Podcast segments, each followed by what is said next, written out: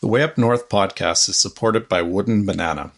Wooden Banana has delivered personalized wooden packaging for photographers since 2014 and has since connected with thousands of photographers from around the world. Their handmade wooden products range from CD and print boxes through to custom USBs, all individually engraved with your branding, giving your client delivery the love it deserves no matter where you are in the world. Wooden Banana has partnered with Way Up North for three events in a row is offering a 10% discount on all their products using the purchasing code 110. So give them a look at woodenbanana.com or follow their store and Instagram via the hashtag woodenbanana.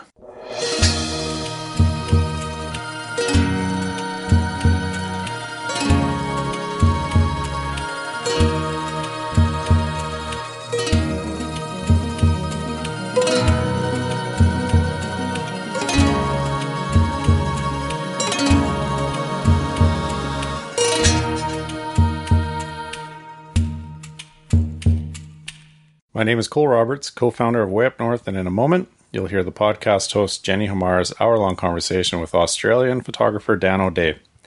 Dan is a person with many layers, and as you'll soon hear, many of those layers are much deeper than his online reputation as Dan the hilarious guy with a cool accent. His charisma is legendary within the wedding community, and his infectious nature draws people to him in a natural way. But as Jenny found out, beneath the jovial surface is a serious side. So settle in, and here's Jenny's conversation with Dan recorded in June 2016.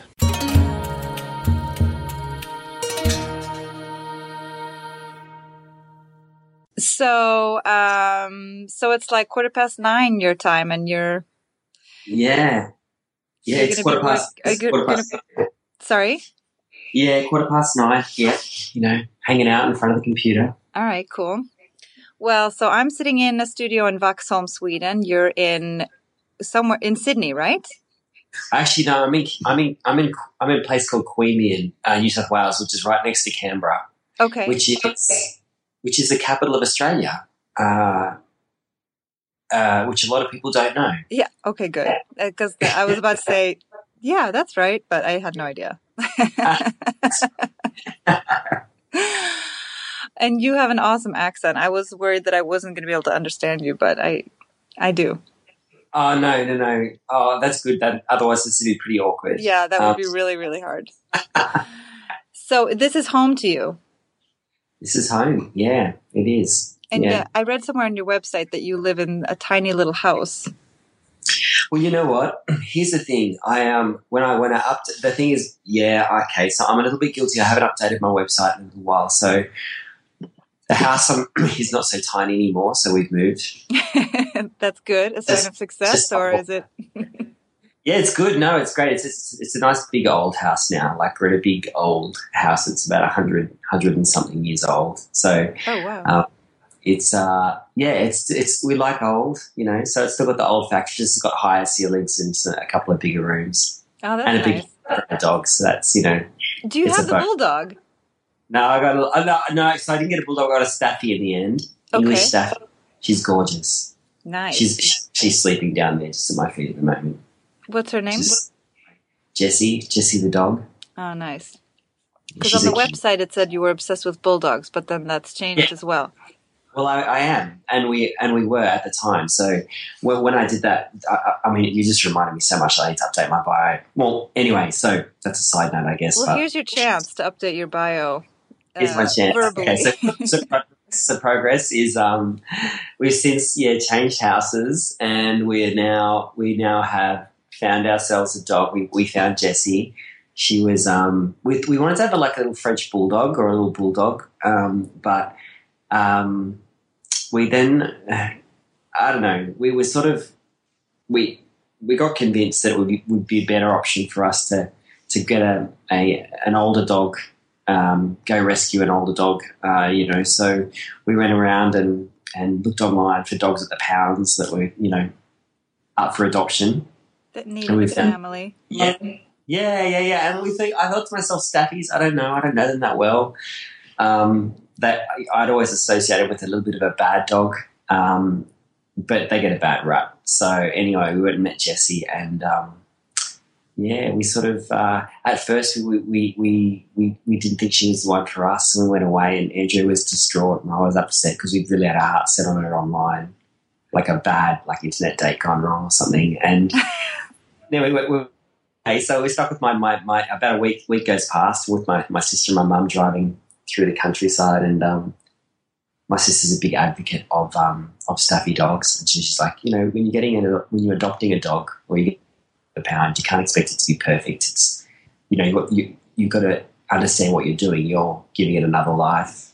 Mhm. You can't on a new perfect dog. You go get a brand new perfect pup. So like, oh, that's enough for us. We went back and we grabbed her. Best three hundred bucks we ever spent. so, she, we've had her about a year and a half now, seriously, and she's like changed our lives. She's amazing. So um, Wow. So what happened the first time? She just didn't take a liking to you, or what? What was it that turned you off first? Well, we were hoping for because we she was seven years old, and so we thought, and she'd had a she was used to, she was a bit of a puppy farm, so they they'd used her. So we sort of figured she'd be a bit more de- decrepit and a little bit more slow, um, which is kind of what we were after. And um, when we she she came running in and jumped on us, and she was really really excitable um, and had a lot of energy, and we're like. And she was a bit dirty and a bit rough and a bit. She's been mucking around with a bunch of other dogs out in the back. So um, we were, oh, she, I don't think she's our girl. You know, um, we are hoping for someone a little bit more sedated. Uh, anyway, so the the, the um, uh, you know, so the, the when we told this to the um the lady that was looking after them at the at the pound, she she said, "I promise you, Jesse's like that. Look, here's a few photos." She sent us a bunch of photos of her like sleeping all over everything, and uh, she just sort of said, "Just please trust trust us. You know, you'll, you'll make a good decision if you, if you take her home." So we did, and she's literally been sleeping on our neck, on our faces, and on the couch ever since a year and a half. So she has that burst of energy like once a day. I'm laughing because though most people get dogs like for the energy to like get out and exercise Oh. and like have the the playfulness, and you're like, no, we want like a decrepit. Yeah, we wanted a decrepit old dog that was like warm and furry that we could sort of like just spoon with and just and just well low maintenance, you know, like with Yeah. work yeah, we sort of you know we're not home a lot and um, so uh, we, we wanted a dog that would be easy for other people to sort of jump in and look after for us as well, yeah, um, rather oh, than makes dog that sense. run around and so.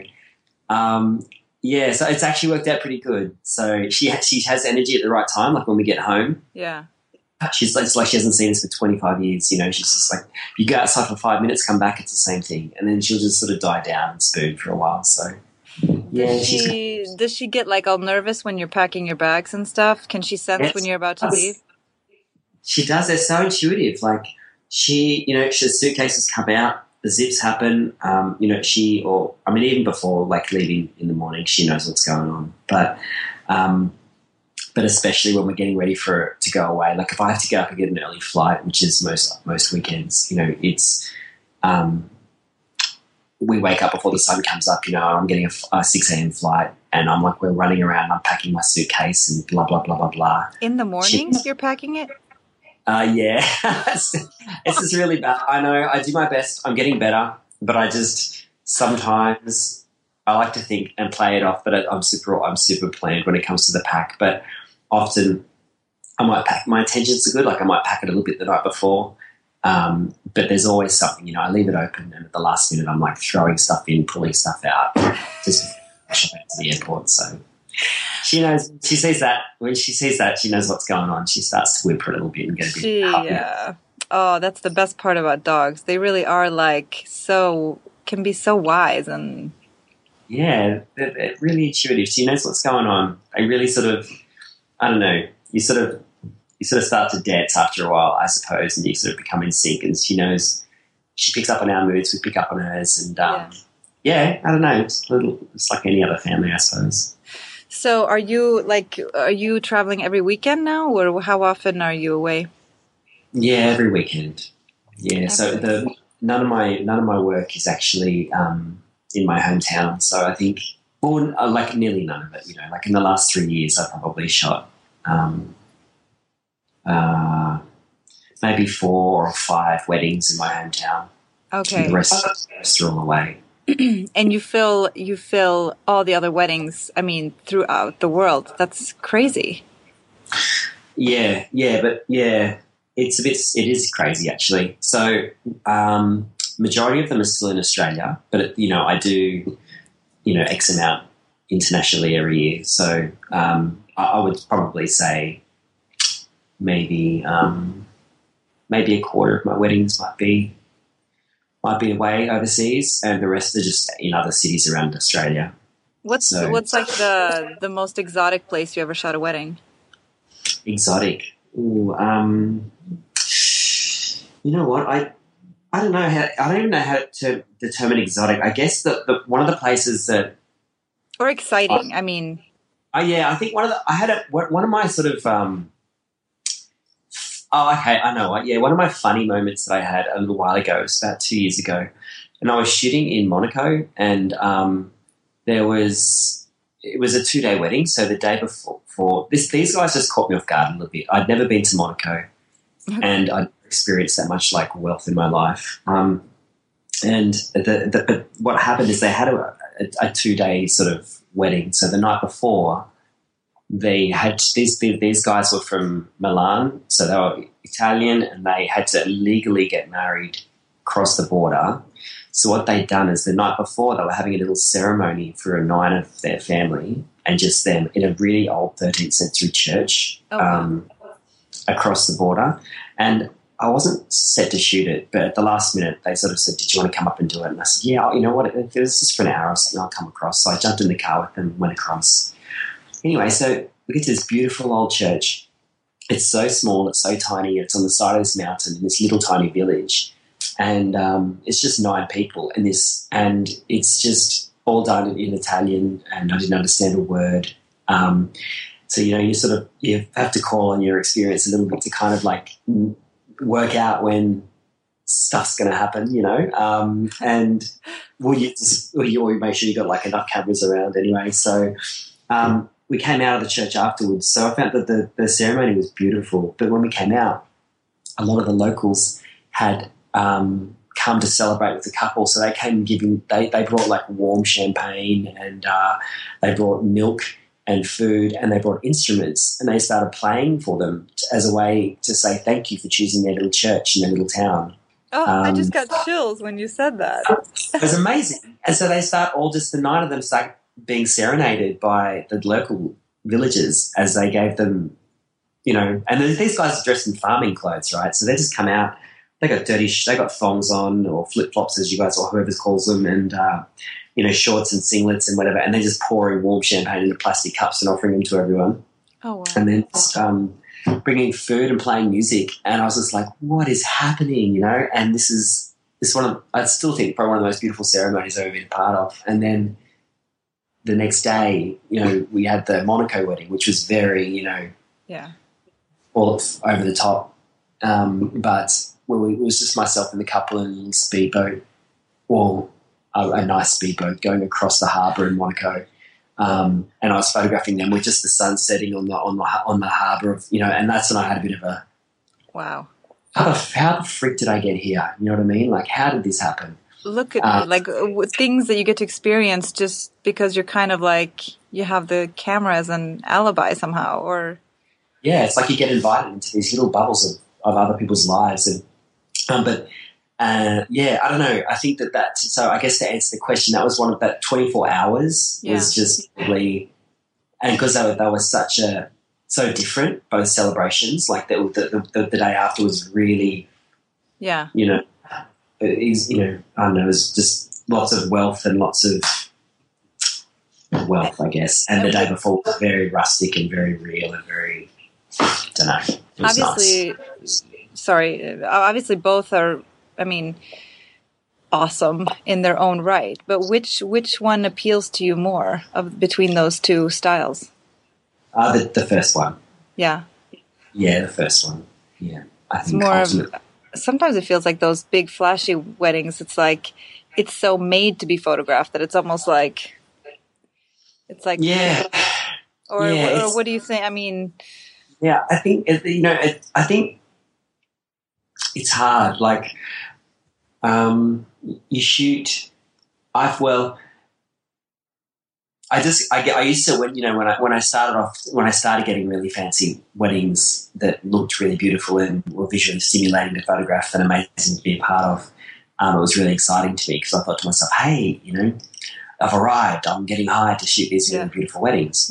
Um, but then I find myself like at some of them, it's very rare to get both. Like you get this sort of visual stimulation, stimulation, stimulation. That's a word.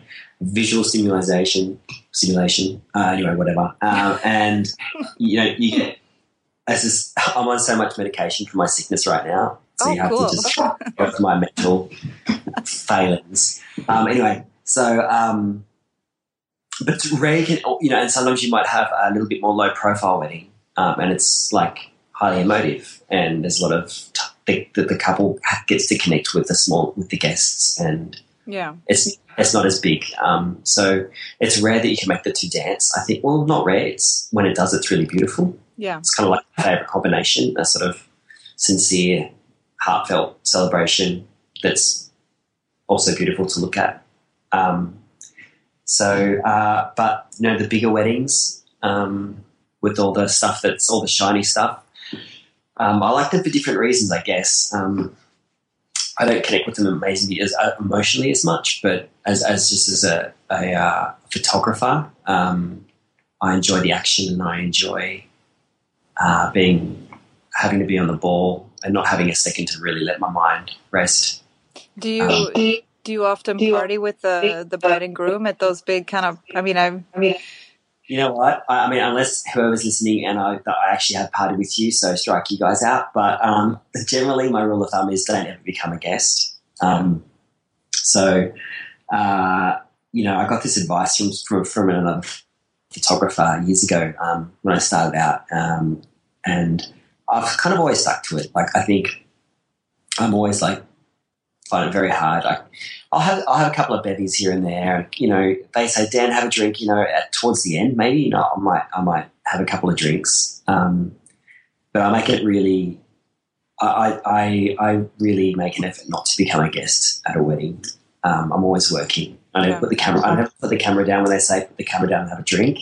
If I do that, I might as well go home. In my opinion, so um, my job's not done until they receive their photos, so I can't relax until that's happened. So I have a couple of bevies, you know, um, and I'll relax a little bit. But unless it's a friend's wedding, you know, maybe then I'll definitely yeah. cut loose Yeah. a bit. I like that advice though. That's nice. So I heard that uh, Cole told me that, or and I saw on your Facebook that you are getting married. I am, yeah. Yes, I am. Congratulations! yeah, thank you. Yeah, it's like a weekend, like yeah, it happened like a well. I asked the question a week and a day ago, so now it's, and it's so fresh. One week and one day of Talk me Um, through the day of, uh, or talk me Uh, through the engagement. How did it happen? Oh, okay. So I just well, I was in New York about three weeks ago for a wedding, and I um, there's a one of my uh, brides that I'd shot uh, previously over that way had put a um, put me onto this jewelry store that um, uh, sold this really great sort of antique or like old estate rings, and Okay. um, and so I've been looking. I've been telling her how I was planning on asking Andrea, and so she goes, "Well, you've got to go here. You've got to go here." So I was over there and I went to the shop and um, I was so nervous, like when I walked in, because I didn't know what to do. I didn't know like if everything would be way out of my price range, and I'd be that guy, like a male version of the of Julia Roberts, a Pretty Woman. Like when she walks in, she can't afford anything. And I come back Yeah. the day with all my shopping bags and tell them it's a big mistake. Um, so I um, I ended up yeah just going in and just sort of like you know doing the good old arm, just having a little bit of a look around and um, yeah. Anyway, they they they sort of nothing on the walls. I liked a few of the things on the walls, and they pulled out. Um, she goes, "Hold on a second, I might have something for you." So she went out the back and she pulled out this beautiful little ring. Um, I don't know, it was just kind of right, you know. So um, got It the ring. like out of a like out of a movie. Like, oh, I think I have just the thing for you. You know, it kind of was a little bit like that because I I was told um,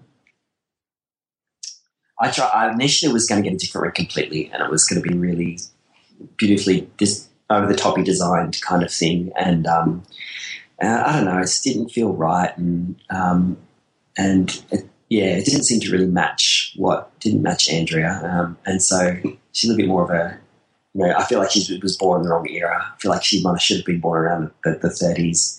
Um, but anyway, so yeah, well, anyway, so I was, I was telling this to the lady in the shop, and um, and she just sort of we're looking at all these rings, and I fell in love with a couple, but they were out, they were out of my price range. You know, they were they were a bit, they were a bit up there. Um, and uh, so she goes, "I tell you what, hold on one second. And then so Andrea always said to me, she goes, if you ever fight, she goes, I don't care what you get. You know, if it's circle and it fits my finger, that's great. Um, but she goes, if you ever just feel it, if you, if you find it and it's something just feels right, just that's the one, you know. So when she pulled out, it literally was like that. She came out and she just had this, and it's just like this little ring, this little simple, beautiful ring. Um, and uh, and I just, it was almost like when you find like a little puppy or something or something you connect with, you know, like straight away I was like, oh, It's I the found one. Here you are. You're the one, you know. And so um, I had to resize it for me. Did that for me, and I came back and uh, picked it up a couple of days later after I shot the wedding, and then um, yeah, brought it home. And um, anyway, came home, and uh, I had I thought I'd wait a month or something, and then work out this really elaborate way of asking. And uh, uh, but I thought, look, you know, I'll try and get um, her dad on the phone. He's from because she's from Alaska originally, so um, I got Andrea's mum knew I was wanting to get the dad's permission, so she messaged me and said, "Hey, he's up in his office. Now's a good time to call him."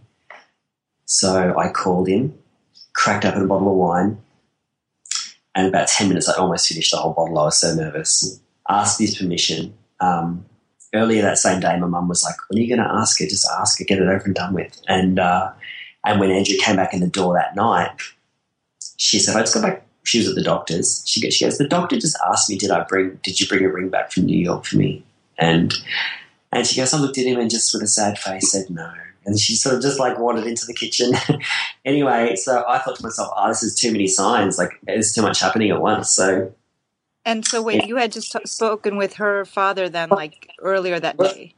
Like yeah, I like literally twenty minutes before she walked through the door, I just got the phone with with her dad, and then she mentioned the doctor had asked because the doctor knew I was going to New York, and he knew that I was, you know, getting close to asking the big question, and um, so anyway, so I thought to myself, I'm going to keep the ring handy just in case because there's a few things like you know everything's lining up.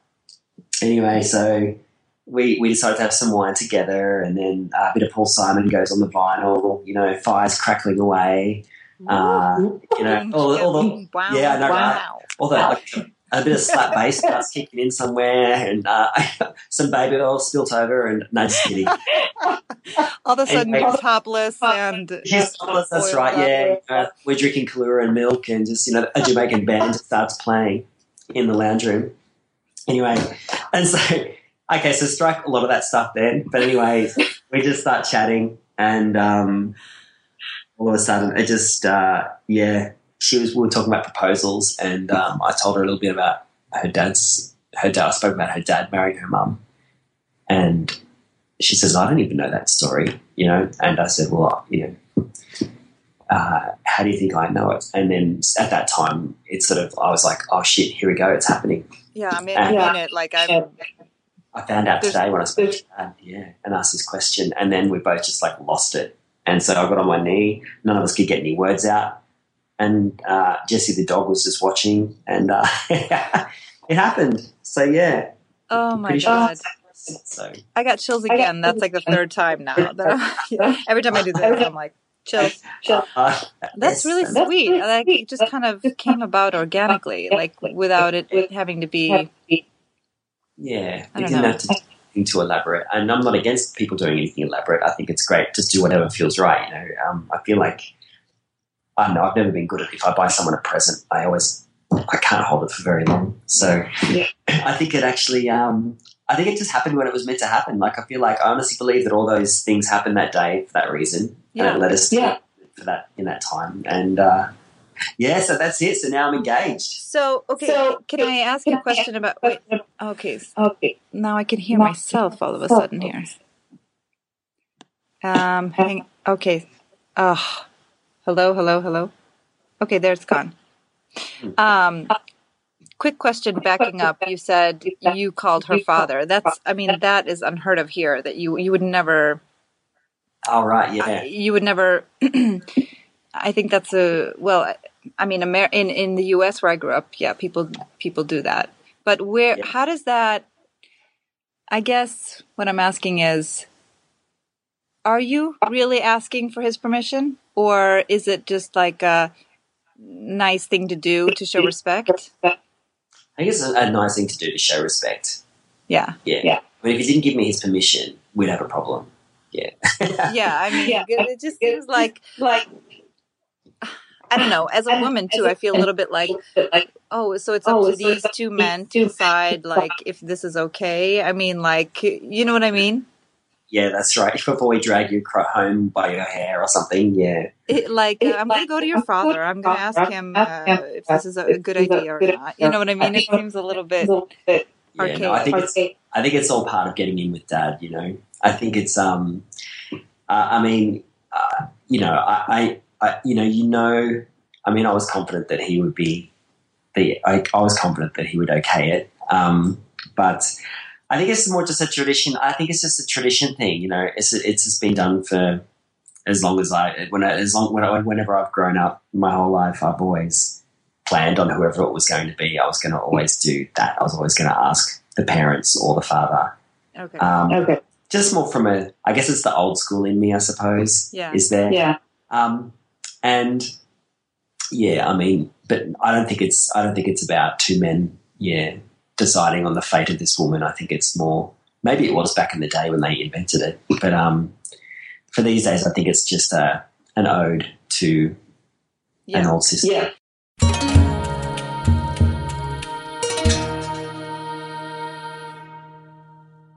So we just talked about the engagement, which was awesome, Yeah. and obviously, I'm I do want to hear more about Andrea as well.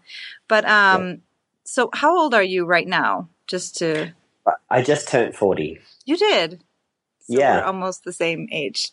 When did Yeah. you turn forty? In January. Congratulations. Ah, thanks, I made it. You made Yeah. it. I was just talking to someone uh, like right before this uh, podcast about how it's funny having a birthday. It's like you get celebrated for just like kind of waiting and surviving. I don't know. It's it's like you Yeah. haven't like achieved anything really necessarily, but you just No, that's right. You just lived, you know. I think like- um, you kind of, I I don't know, someone, you go through like a little crisis. Like I, I definitely went through a little crisis um, in the lead up to turning 40. Um, Oh, you did good. I I mean, not Yeah. good, but tell me about it.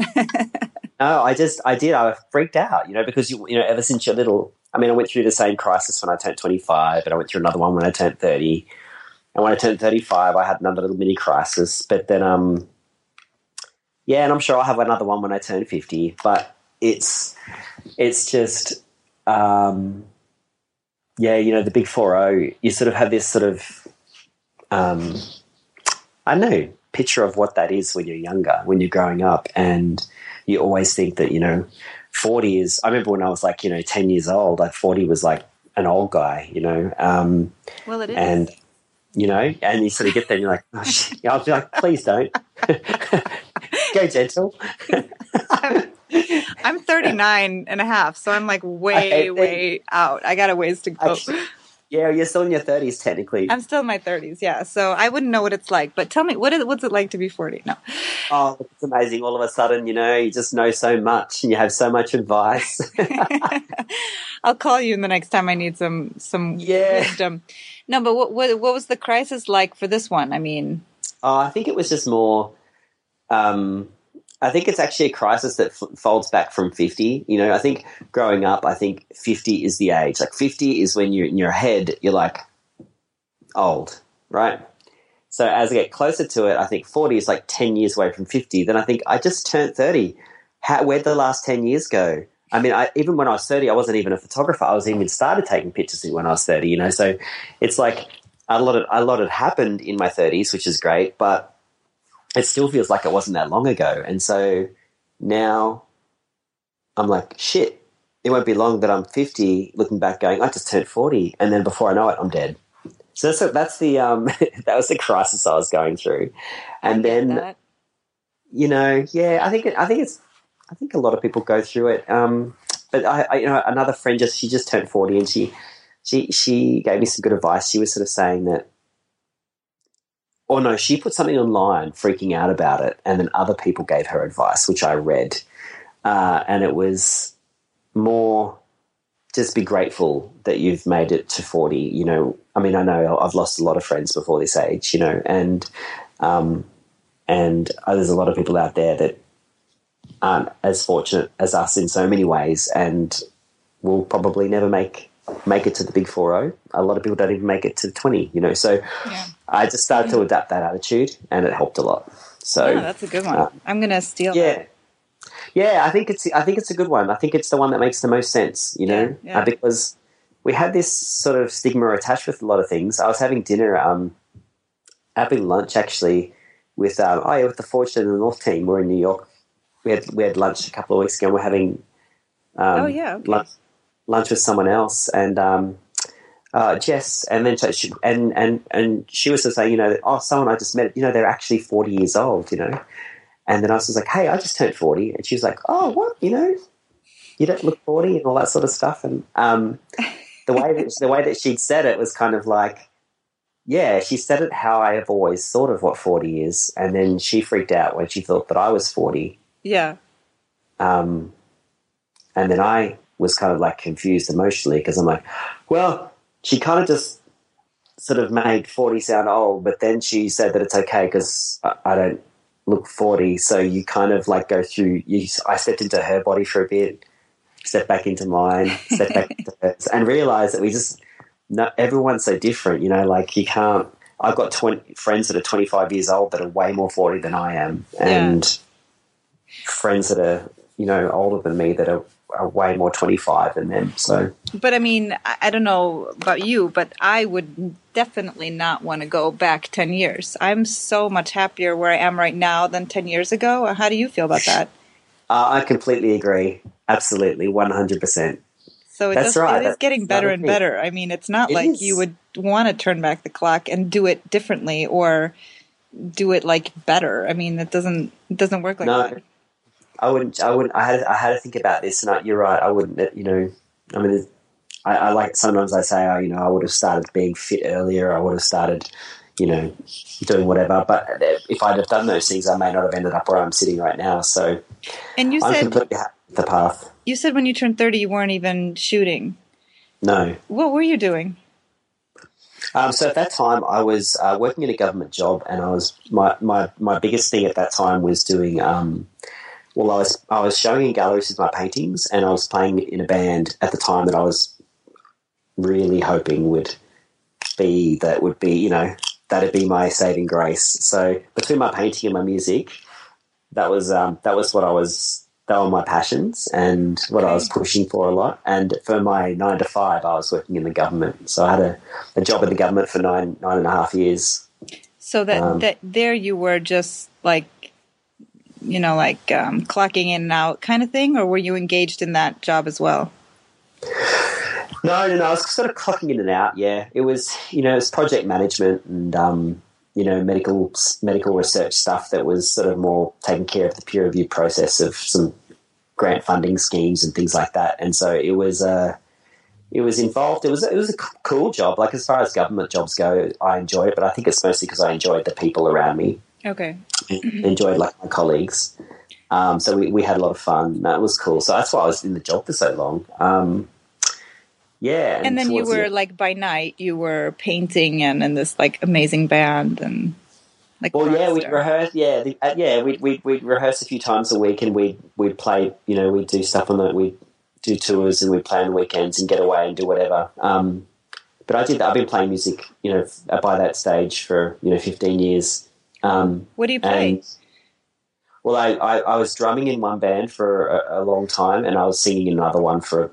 I was drumming in one for about ten years, and I sang in another one for about seven. Oh wow! So and and which was your what was your like main thing, or were both equally?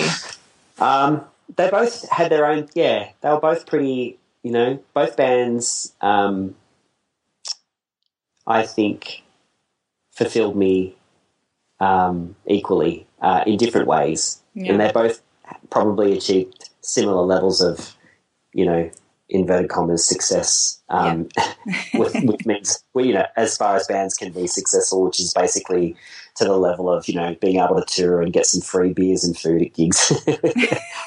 I'm not buying any mansions or anything, that's for sure. Um, and then yeah, and then with my painting, it was just um, you know I would try and have a have a have a, uh, I'd aim for like one solo show a year. Um, so I was doing that. So, uh, so the list mm. of of exhibitions that you I saw on your on your website that yeah. was paintings. Uh, paintings and photos. And both. photos. Okay.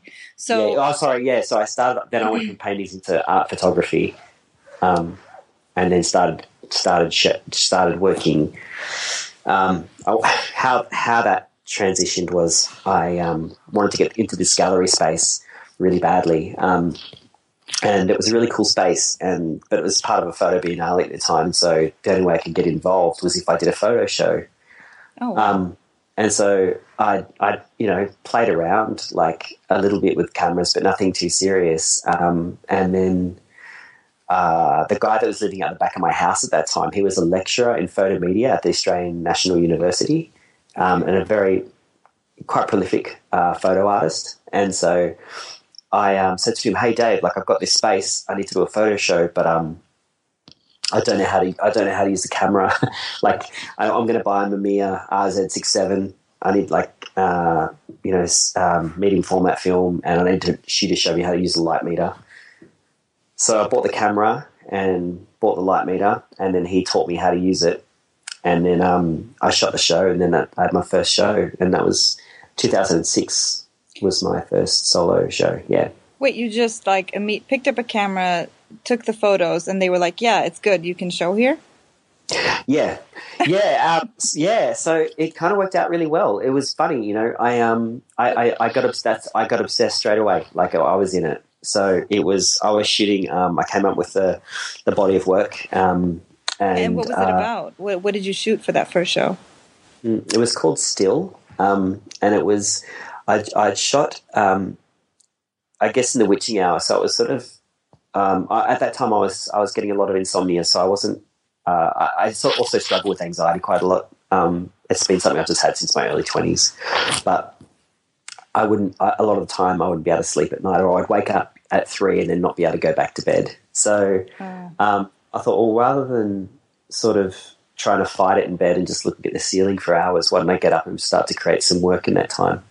And so um, I started to shoot um, shoot my subjects um, between three and five a.m.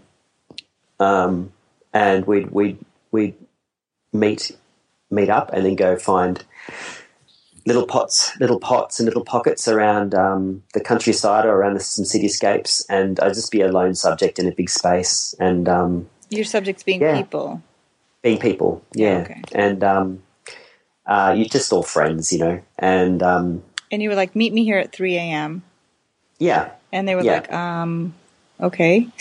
I know. Like now that I think about it, I, am like, seriously, like I don't know if I do that for half my friends, yeah. so, but they would they would do it you know, um, and and they'd be like, all right, you know, I'll come pick you up, um, and uh, yeah, so I'd pick them up and or whatever, and we'd shoot until just before the sun came up, you know, and then when the sun was up, we were done, um, and um, or actually well before the sun was up, you know, it would still be blue, you know, so that's yeah. I didn't want to shoot anywhere outside of that, so. Uh, I did uh, 16, 16 uh, pieces and I had them all printed um, really big, really, really big um, like a meter and a half on the longer side, um, oh, and wow. it was six step four, so they were huge. Um, and then I, yeah, did the show, had the opening, and um, I got a lot of media behind it, um, and sold a, sold quite a bit of work. And a few of the works I sold was some, to some property developers in Canberra who are actually um, art by um, uh, art collectors, uh, photo collectors. So that's incredible. Collect, yeah, it just worked out that way, and that, it led to my first commercial gig, which was through them for their for their, their new precinct they were doing, and they just did it. Did, we got to work with them with my uh, with the medium format camera and shot a billboard for them and, and some marketing material, and that was my first entrance into paid photography work, which eventually then led into weddings. Yeah, So, what year are we talking here now for this show that you did, the first show? that was 2006. Oh my God, that's 10 years ago. Yeah, That is 10 Yeah. years ago. You were 30 and this was going on. Yeah. And so, oh wow, I'm I'm like super impressed that that and from then on did you like ditch painting or were you you were all about No. photo?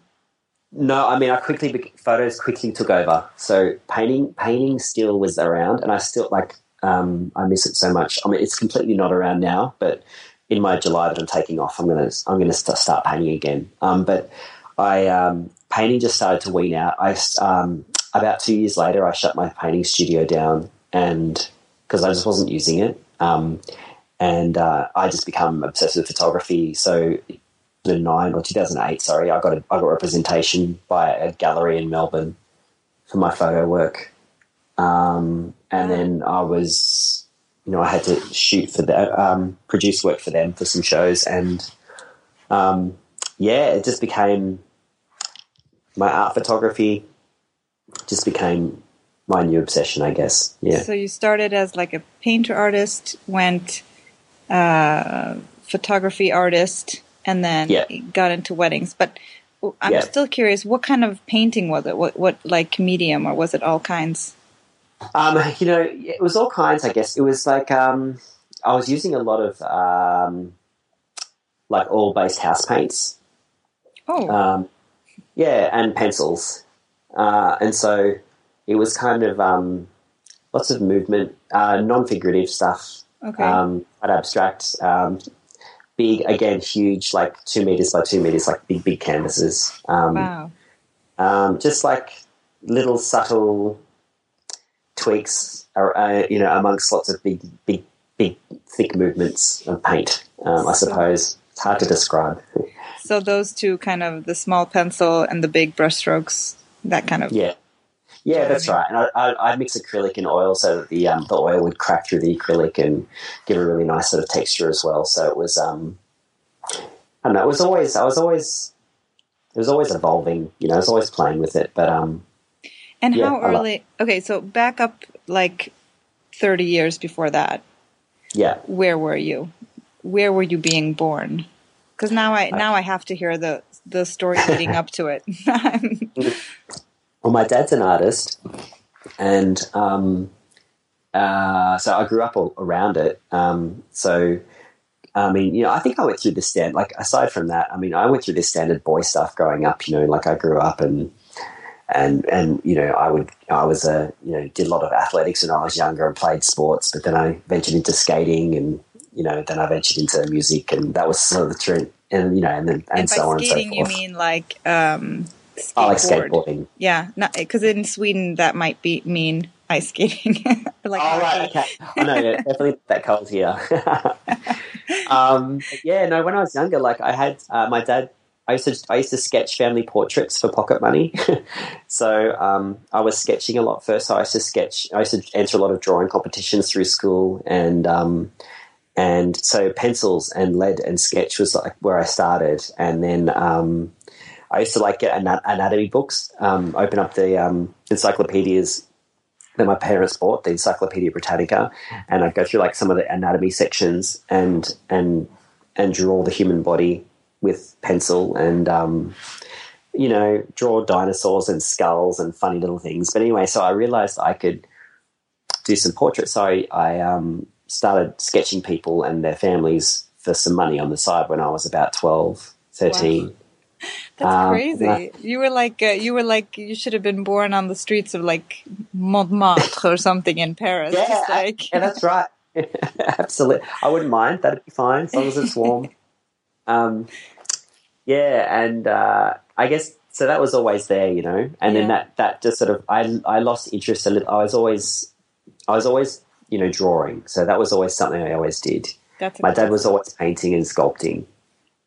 Um, and I just grew up with that. And my brothers are real. My brothers are talented, both talented artists. You have two know, brothers. Um, yeah, I've got two brothers and a sister. okay. Wow, big family. And what about your mom? No, mum and my sister, they don't have any artistic uh, nothing in between them, which is which we give them a hard time about all the time. But no, they're none of them got, got any any of the artistic stuff. It's all uh, no. Oh, that's funny. they- so what, what what's their thing? I mean, Yeah, you know what? they're like Just being engineers awesome. or no, they're just not. You know, my sister's really fit. She's a fitness instructor. okay. she makes she, you know she tries to get us boys in shape. Sometimes she makes us vomit, um, she makes you what? Uh, puke. You know, yeah, like that's she, that- she- okay. That is what I. Th- well, oh, by Yeah. working out so much. by working out. Okay, yeah, I, yeah. it's not like bulimia. No, no, no, no, not after your meal. It becomes very expensive. Sorry, I got confused there for a second. That yeah, no, different sort of family. Yeah, but um, yeah, no, they don't. You know what? No, mum. No, mum is mum and Megan. They're just, ah, they're just, they're just cool, cool, cool girls. they don't, they don't really have. Um, neither of them really have hobbies or anything. They yeah, just, they don't um, have like a. They're like this way. No. No, that uh, no, that's right. They just, they just are just awesome at living. Yep. And you guys are artists. Yeah. So, are they working artists? Your brothers as well? Are they or are they working in creative fields? No, no. So they they they're not. Um, they're both working for good causes, though. They got they work for um, non-profit organisations, so they take care of um, uh, uh, uh, you know uh, dad, single dads that are are doing it rough, so that are living on the streets or whatever. So they sort of work as part of a company that sort of helps home them or rehouse them and do all that sort of stuff. So that's their thing. But um, my brother Luke is still regularly painting and he shows his works at markets and sells his works at fairs and all that sort of stuff. So it's not his full time thing, but he still does it. But he does it. Wow, that's that's Yeah. really cool. So then, Yeah. in your in your teens, you said you, when you were twelve, you were sketching for money. You started to Yeah. switch over and do more more of the art stuff. Or when did it become like a passion? A passion, the art became a passion, I think, um, when I was about 19. It, it, that's when it became a passion, I think. Um, uh, so when I'd moved out of home and, um, you know, started just drinking, you know, I was excited. So, you know, I was drinking every night. And I, at the time I was, you know, smoking cigarettes and I was really just into that scene, you know, like I, we, I was around a lot of artists and, and I thought, you know, and so I just started, I was playing music. Actually, music came first um, at, back in that. So, 17, I started playing music a lot more. Right. Um, and then, um, and then sort of painting came back in a couple of years after that. And so, And have Yeah. those two things ever been kind of like collided in any way? I mean, or have they been like separate parts of you? no, they've been separate parts of me, I think. Yeah. Yeah, they've been different worlds. It's Um, interesting that you've had two such big like passions or what you want to call it, activities, hobbies. mhm. They take a lot of time and then the full-time job. So, did you study Yeah. either of these things after like sort of high school or No, did you go No, I've actually never studied any. I've not I studied photography or painting or music. They all just were things that just happened. I think that's why maybe I do them and I love them. Maybe if I studied, I wouldn't have liked doing them. I'm not sure. I, They just- probably I would definitely Yeah, inclined to you know. agree with you there. Yeah, I've had a few, a lot of friends go through school of music or go through art school and come out the other side, and they just don't want to see another instrument or don't want to do another piece of art. Um, I'm not saying everyone's like that, of course, you know, but um, yeah, I don't know. I, I've never really been, never, never really done well in academic kind of environments. So I'm not sure if I'd studied either of any of those things, I, I probably would have Yeah, the joy would have been taken away maybe. Yeah, I think so. I think ignorance is bliss. You know, I think for me, um, I kind of kid, kidded myself, just convinced myself at each stage that this potentially could be something that I could make a career out of. So, with with with um, my music, I was convinced that I was going to be able to make a career out of my music. You know, and that's what kept me going. That's what kept me working so hard for so many years at it.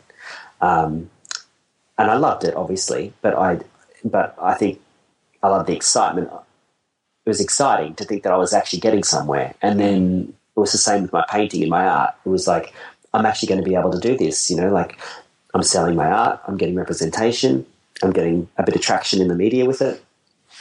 I'm going to be able to do this. This is exciting, you know. Um, and then they would each replace each other. You know, then photography came along. So before I got to be like, oh, I, I failed at painting, it was like, well, it doesn't matter what happens with painting because photography is my thing now. So, but then eventually, photography was the first one out of all those passions that was actually um, gave me an income, you know, that I could actually depend on And and, and quit my job. has like the the the so-called air quotes again career has that been a driving force for you? Like uh, what I heard you say was kind of that excitement that like of kind of making it big was keeping you going somehow or were was it like day by day I'm enjoying what I, where I what I'm doing right now?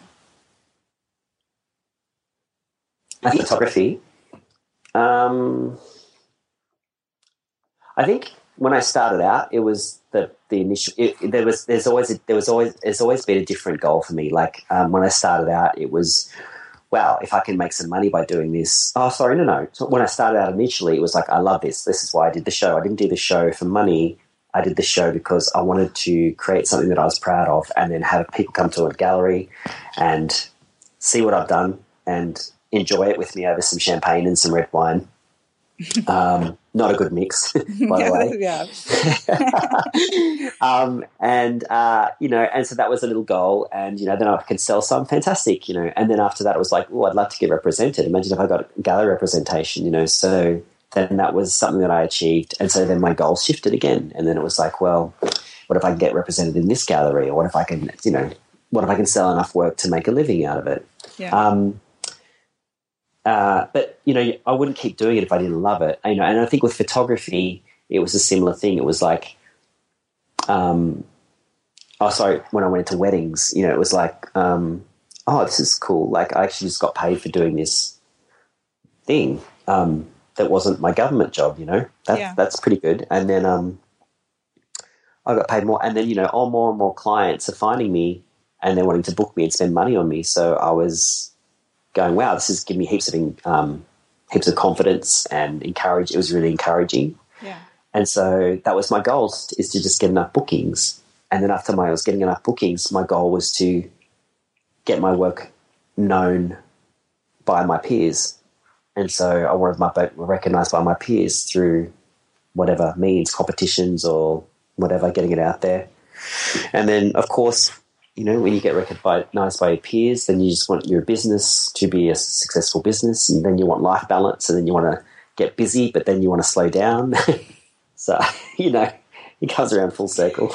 It's it's funny how you're so right about that. It's like two opposing forces in a way. Like I Yeah. want to grow this part, yet with age, maybe too. Part of it is like okay, but yet I also want to like be mindful of what's what's important here. But but Yeah. um, are you? What's the next thing now? I mean, like now you're like a you're a rock star in the in the wedding photography industry. So, do you have like, oh, the next goal is to, you know, No, well, you know, the world me, or what? Yeah, no, I think for me the next I'm at the stage for, for myself now where my next goal is just my my personal health and my um, life balance and um, oh, you know, just taking it back a couple of notches. So that's kind of I'm tr- I'm working that one out now. So I I feel like I um, obviously I need to stay in business. I need to I would like to stay relevant. Um, I think any artist wants to. Um, so it's important for me to, to, to stay relevant and stay in business. Um, but at the same time, I'm not going to do it by burning myself out anymore. So, um, you know, ne- uh, next year will be the first year that I've given myself a tight cap on weddings. So I'm going to just cap it at 25 weddings and not shoot anymore. Um, and um, that will free up a lot more time for me to sort of focus on on myself and my relationships with my friends and my family. Um, and um, you know, for me, I can put a money, I can put a monetary value on that. I've learnt that. I've learnt that much. You know, Yeah. like you don't need to be earning. I don't need to be, you know, shooting an extra 15, 20 weddings right. um, a year just you know, I mean, it depends what your goals are. But for me, I'm just not prepared to. My body won't do it. I won't do it. Not not now. I'm. I need to just maybe after a year of 25 weddings, I might refuel and want to go out hard again. But right. Is that part of the the, the 40 crisis, you think, of you kind of pulling back? Or is it just, has it been in the making No, been- for. It's been in the making for a long time. I've been saying this. A lot of my friends listening to this will, will laugh. Like, I've been saying this for the last three years, four years, but this is the first time I've actually capped it. Like, this is the first time I've, I'm already saying, I'm already, emails are coming in now, and I've, I'm, I've been saying I'm not available for dates that I'm available for. Okay. And I'm like, oh, wow. so you've already you've already actually. chosen which which dates you're not going to take a wedding. No, like, I've, I've just booked my 25. They're booked. So oh, they're done. so your so now, 2017 is booked. Is completely Uh, my no, my 16, 17, so financial year. So I do it in the financial year. So for I don't know if it's what it's like over there, but for us, it's from July through to June okay. is a is a season. Oh, okay, So- okay. Yeah, so that's a, that's the season. So so for 16, 17 season, so from July 2016 to June 2017, Okay. I booked my 25 weddings. wow. So in that window, now I'm not taking any more bookings for that for that time. So I'll take bookings for the 17, 18 season, Right, right, right. but not the 16, 17 season. Yeah. and what what kind of other Um, stuff are you so- planning then for the 16, 17 season? Like for, that are for you? What like for myself? Yeah. What what I'm like do you have any trips or any goals of like like you said working out or what what are the kinds of things that you're going to Yeah.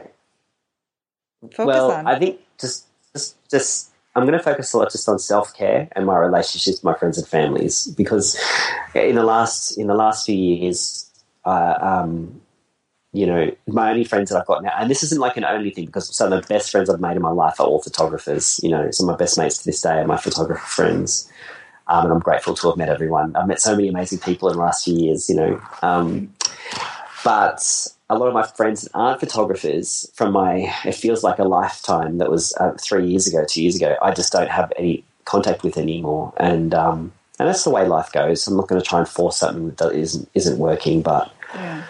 I just I'm never home, and um, I don't get to see my family as much as I'd like to, and I don't get to harness those relationships with those people that aren't necessarily in my industry. Um, yeah, and I guess I miss that. I miss those people, and I miss I miss my family a lot, and um, you know I want to.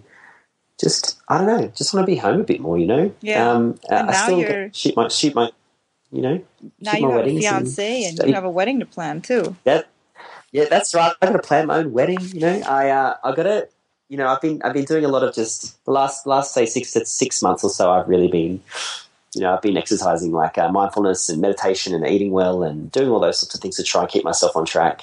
Um, Cool. but that's to help me out with um, a few other things, um, uh, uh, like with you know some of my anxiety stuff as well. It just helps it helps level me out. So I've just discovered meditation in the last six months, and it's just been a game changer. So um, I'd like to get a bit more into that, and um, What do you? What does? yeah, your- you know, see.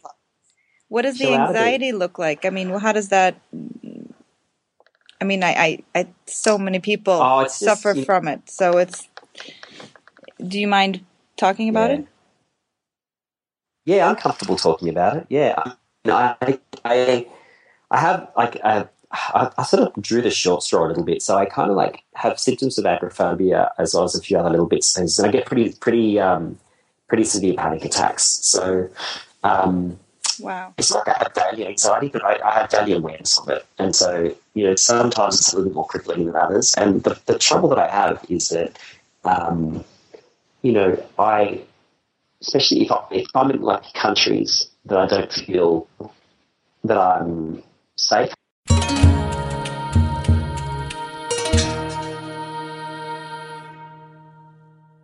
You were saying Oh. that when you travel in countries where you you don't feel super familiar.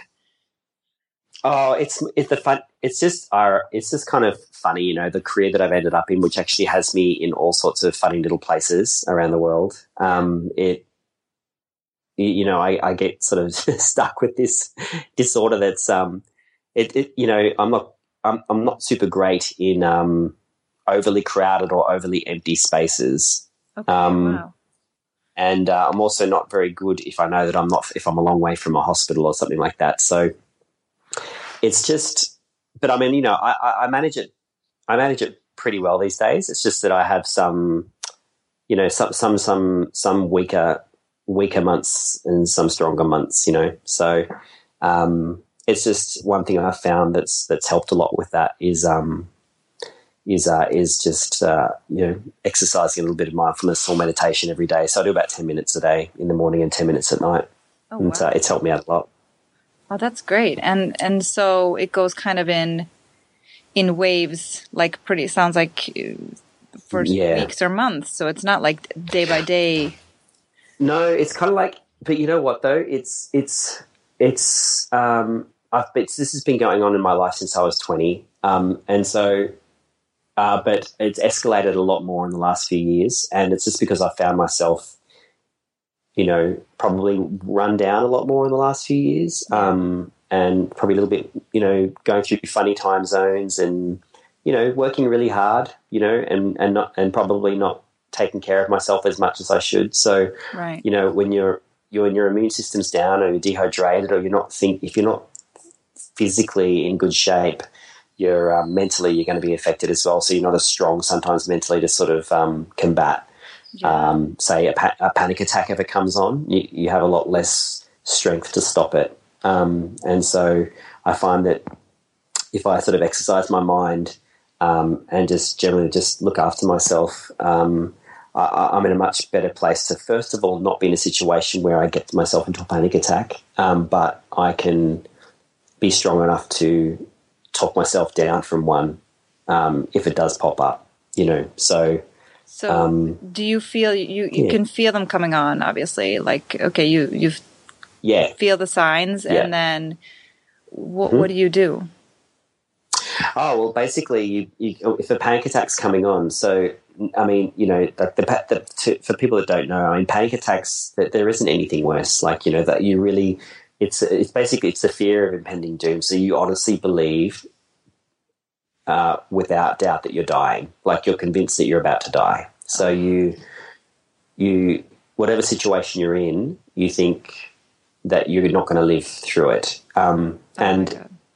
I, yeah, I can't stress how real it is, though. It, you really believe it. So um, you create these scenarios in your head that your heart's going to stop. Um, you know, you're having a heart attack, or you're going to pass out, or you're running out of breath, or something, and it just becomes very real, and it escalates really quickly. Um, and they can last from four to six minutes, uh, between four to six minutes, um, but you know, it, it is all in the mind, and um, but it does affect you physically. You know, so your heart rate can go to an incredible. It can go from completely calm, you know, sixty beats a minute, sec, a minute, to close to two hundred or more within about thirty seconds. It can escalate that quickly. You know, well, it's I Um, mean, it, it, so it- you are literally panicking. So which is the body's way? Of, Yeah, yeah. mean, yeah, you're panicking. You're panicking. You're, it's it's fight or flight. That's what happens. Right, so you, right. you go into a really really severe panic, and you you're irrational. So I've just been taught a few techniques from some good head doctors and um, this app that I listen to, and they're just some techniques that just help me regulate my breathing and and realize, understand my body and understand anxiety and understand that I don't. You don't need to fight it. It's just something that's part of. It's in all of us, you know. Um, it just pops up in some of us a bit more than others. So it's it's more accepting it rather than fighting against it. The more you fight it, the more it's going to to to, to sort of take over.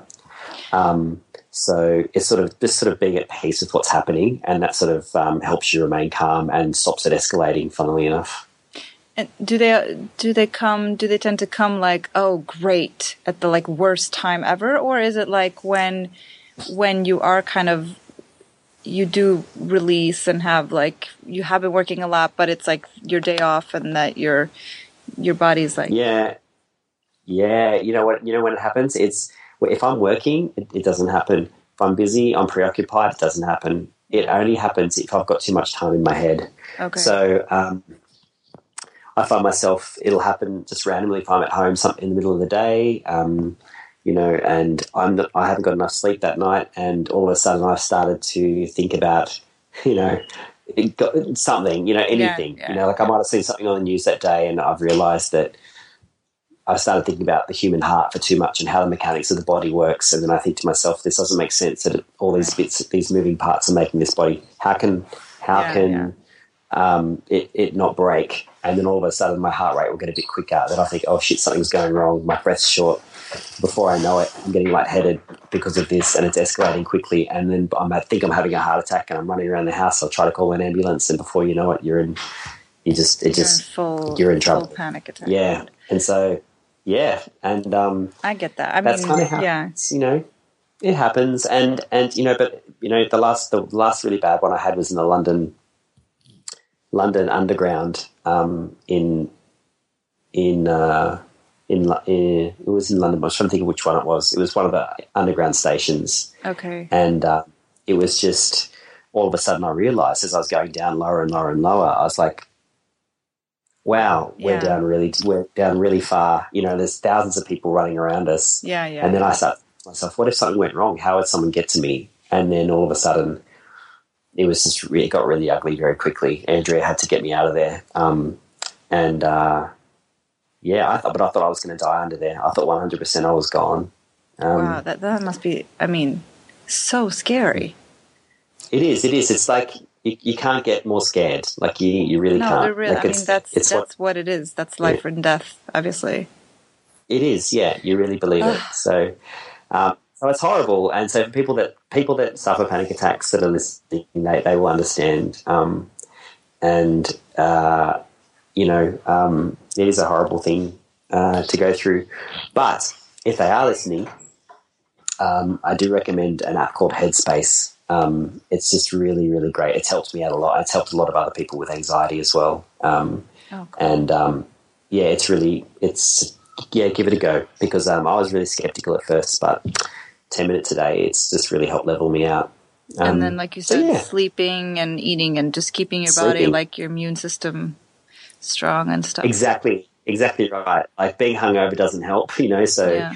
you know, I always sort of anticipate that if I've, if I'm going to have a big night, I can always predict that I'm going to be probably a little bit more susceptible the next day to one. So, Yeah. I've just got to bear that in mind and keep my fluids up and, and make sure I get food in my belly nice and early and don't go and down any subways. Um, you know, so it's just being it's just sort of being aware of like, you know, what's going to trigger these things and and putting yourself in a position to better take care of yourself when it happens. You know, so Well, yeah. I guess that's the long, the long-winded version of sort of the big picture of starting to. Uh, look, I don't, I don't think they're ever going to go away. I think it's just more, you know, I just want to, you know, um, slow things down. It's just been going a million miles an hour for the last few years, and I think it's just time that I just reined it back a little bit, and um, you know, just reshifted my priorities a tad. I mean, still, still, you know, still work and still do a good job at my with my weddings, but just um,